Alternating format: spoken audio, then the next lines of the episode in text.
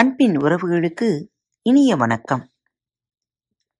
1000 உறவுகள் இருந்தாலும் வாழ்க்கையில் நல்ல நட்பு கிடைத்தால் சொர்க்கமே. உங்கள் அனைவருக்கும் இனிய இரவு வணக்கம். இன்று வேள்பாரி புத்தகத்தின் தொடர்ச்சியை காணலாம், பாருங்கள். நள்ளிரவு, சிறு நிலவு. காடு எங்கும் சாம்பல் தூவிக்கொண்டிருந்தது. ஊர் மன்றலில் பந்தங்கள் ஏற்றப்பட்டு எவ்வியூர் முழுக்க திரண்டிருந்தது. செய்தி கேள்விப்பட்டு பலரும் இரவோடு இரவாக வந்து கொண்டிருந்தனர். மதங்கி யாழ் மீட்டத் தொடங்கியதிலிருந்து பார்வையாளர்கள் இமை சிமிட்டுவது கொஞ்சம் கொஞ்சமாக குறைந்து கொண்டிருந்தது. இசைக்கருவிகள் ஒவ்வொன்றாக இணைந்தன. சிறு பறையும் அரிப்பறையும் முழங்கும் போது இருள் நடுக்கம் கொள்ளத் தொடங்கியது. சலங்கை அணிந்த பெண்கள் இருவர் நெடுநிழல் நகர ஆவேசம் கொண்டு ஆடினர். பாரியின் இடது பக்கம் அங்கவை அமர்ந்திருந்தாள். வலது பக்கம் அமர்ந்திருந்த ஆதினியின் அருகில் சங்கவை இருந்தாள்.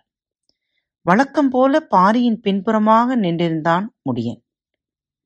பட்டாப்பிறை என சொல்லப்படும் பாட்டன்மார்களுக்கான மேடையில் அமர்ந்து பார்த்து கொண்டிருந்தான் தேக்கன். அவர்களோடு தேக்கனின் வயதுடைய பெருசுகளும் உட்கார்ந்திருந்தனர். கூத்தின் பாங்கில் துயரத்தின் நெடுங்குரல் மேலே எழும்பியது. அழிந்த இனத்தின் கடைசி பாடகன் தனது குரல் நாளங்கள் வெடிப்பதை போல பாடத் தொடங்கினான். இன்றோடு குரல் வெடித்து சாக வேண்டும் என்பதே அவன் விளைவாக இருந்தது. ஆறா துயரை களையாக்கும் போது கலைஞன் படும் வேதனைக்கு இனி கூற சொற்கள் இல்லை. குரலும் சலங்கையும் யாழும் பறையும் ஒன்றை ஒன்று விழுங்கியும் விலகியும் நகர்ந்தன.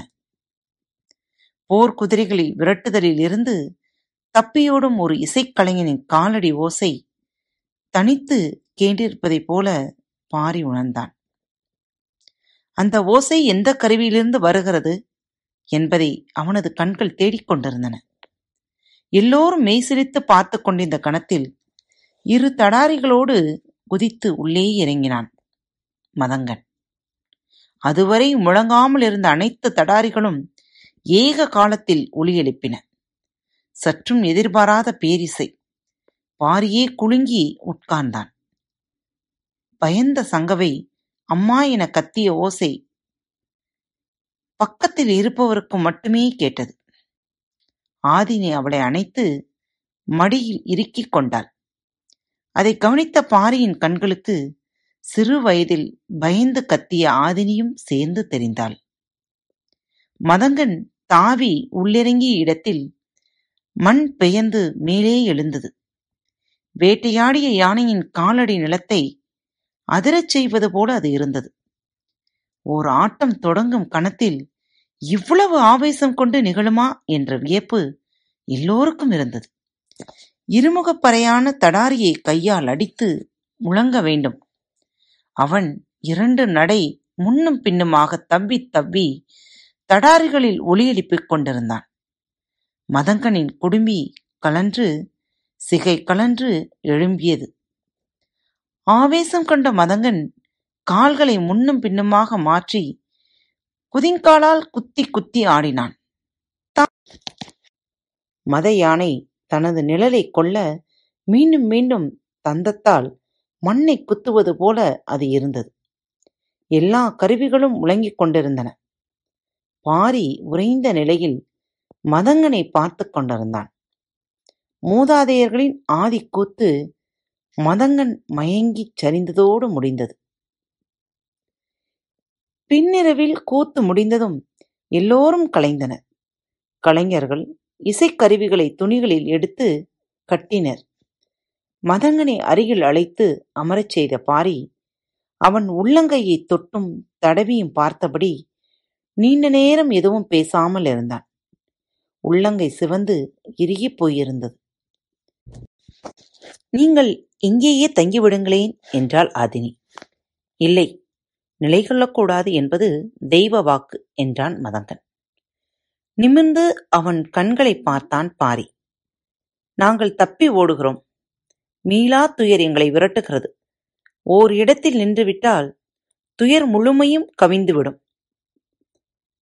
அதனால்தான் மறுபகல் காணாமல் இரவோடு இரவாக ஆடிய நிலமிட்டு அகழ்கிறோம். விளக்கிச் சொல்ல மனதில் துணிவு இல்லை. எனவேதான் தெய்வ வாக்கு என்கிறோம் என்றான் மதங்கன். பாரிக்கு சொல்ல எதுவும் இல்லை. உனக்கு என்ன வேண்டும், எது வேண்டுமானாலும் எடுத்துக்கொள் என்றான். மதங்கன் கேட்க சற்றே தயங்கினான். தயங்காமல் கேளுங்கள் என்றார் பெரியவர் தேக்கன். மதங்கன் மெல்லிய குரலில் கேட்டான், வேறு எதுவும் வேண்டாம், கொல்லிக்காட்டு விதை கொடுங்கள். பாரி அதிர்ந்து பார்த்தான். யாரும் எதிர்பாராத ஒன்று.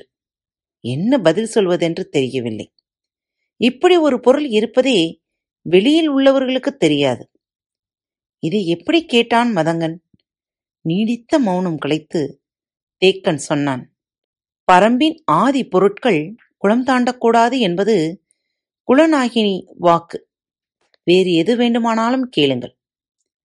குலநாகினியின் வாக்கு காப்பாற்றப்படட்டும், நாங்கள் புறப்படுகிறோம் எனச் சொல்லி வேறு எதுவும் கேட்காமல் மதங்கன் எழுந்தான். அவன் உள்ளங்கை பாரியிடம் இருந்தது. தடாரியை அடித்து அடித்து வடிவேற்றிய கை. அதை தொட்டு அழுத்தியபடியே தலை நிமிராமல் பாரி சொன்னான், எடுத்து வாருங்கள். அரண்மனையை நோக்கி வீரர்கள் ஓடினர். 3 நாட்களுக்கு முன்னர் மதங்கன் கூட்டம் மேற்கு எல்லையின் வழியே பரம்பு நாட்டுக்குள் நுழைந்தனர். பன்றிக்காட்டின் அடிவாரம் இருக்கும் காட்டாளம்தான் முதல் கிராமம். அந்த திசை வழியே நுழையும் எந்த பாணர் கூட்டமும் அந்த கிராமத்தை வந்து அடையும். அதன் பிறகு வீரன் ஒருவன் அந்த கூட்டத்தை அழைத்து கொண்டு 3 நாட்கள் பயணித்து எவ்வியூர் கொண்டு வந்து சேர்ப்பான். அப்படித்தான் இவர்களும் வந்தார்கள். வரும் வழியில் கூட்டத்தில் இருந்த பெண் ஒருத்தி மயங்கி சரிந்தாள். என்ன என அழைத்து வந்த வீரன் விசாரித்த போதுதான் தெரிந்தது, ஆகாரமின்றி தொடரும் 4ஆம் நாள் பயணம் இது என்பது.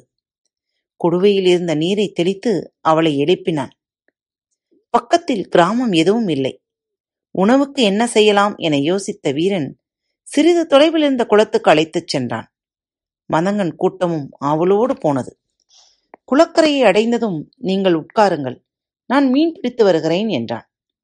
கையில் வலையில்லை, குத்தீட்டி இல்லை, எதை வைத்து மீன் பிடிப்பாய் என மதங்கன் கேட்டான். இடுப்பு துணியில் முடிந்து வைத்திருந்த சிறிய காய் ஒன்றை எடுத்து காட்டினான் வீரன். இதை வைத்து எப்படி மீன் பிடிப்பாய் என்று கேட்டான் மதங்கன். பாருங்கள் என்று சொன்ன வீரன் அந்த காயை அருகில் உள்ள கல் மீது வைத்து தட்டினான். அது 2ஆக உடைந்தது கொண்டான். மதங்கன் மறுதுண்டை கல்லால் தட்டி பொடி பொடியாக ஆக்கினான். அதை துளியும் மிஞ்சாமல் எடுத்து குளத்தில் தூவிவிட்டான். அவன் தூவிய இடத்தை பார்த்து கொண்டிருந்தான் மதங்கன். நீர் சிறிது கலங்க ஆரம்பித்தது.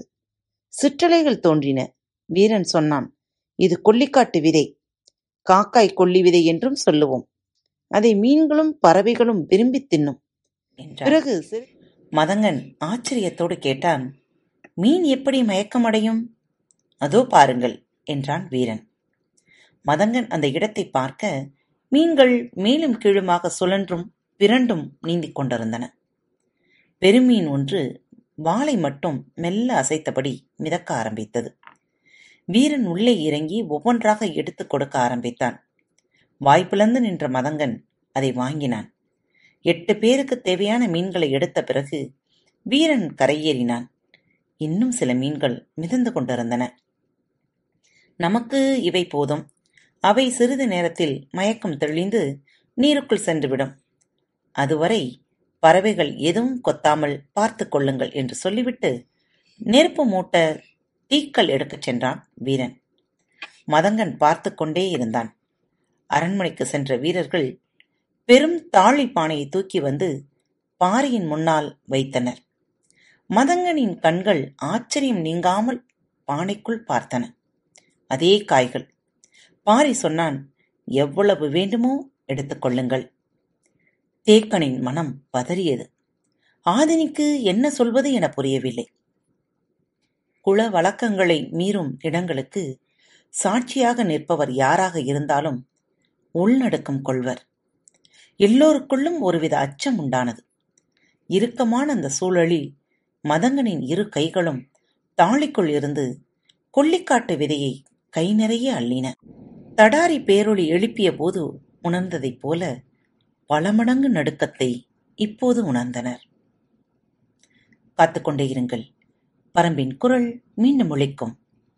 மீண்டும் அடுத்த தொகுப்பில் சந்திக்கும் வரை உங்களிடமிருந்து விடைபெற்றுக் கொள்வது உங்கள் அன்பு தோழி. மறவாமல் யூடியூப் சேனலை சப்ஸ்கிரைப் செய்து கொள்ளுங்கள். உங்கள் தோழியர் மற்றும் நண்பருடன் பகிர்ந்து கொள்ள மறவாதீர்.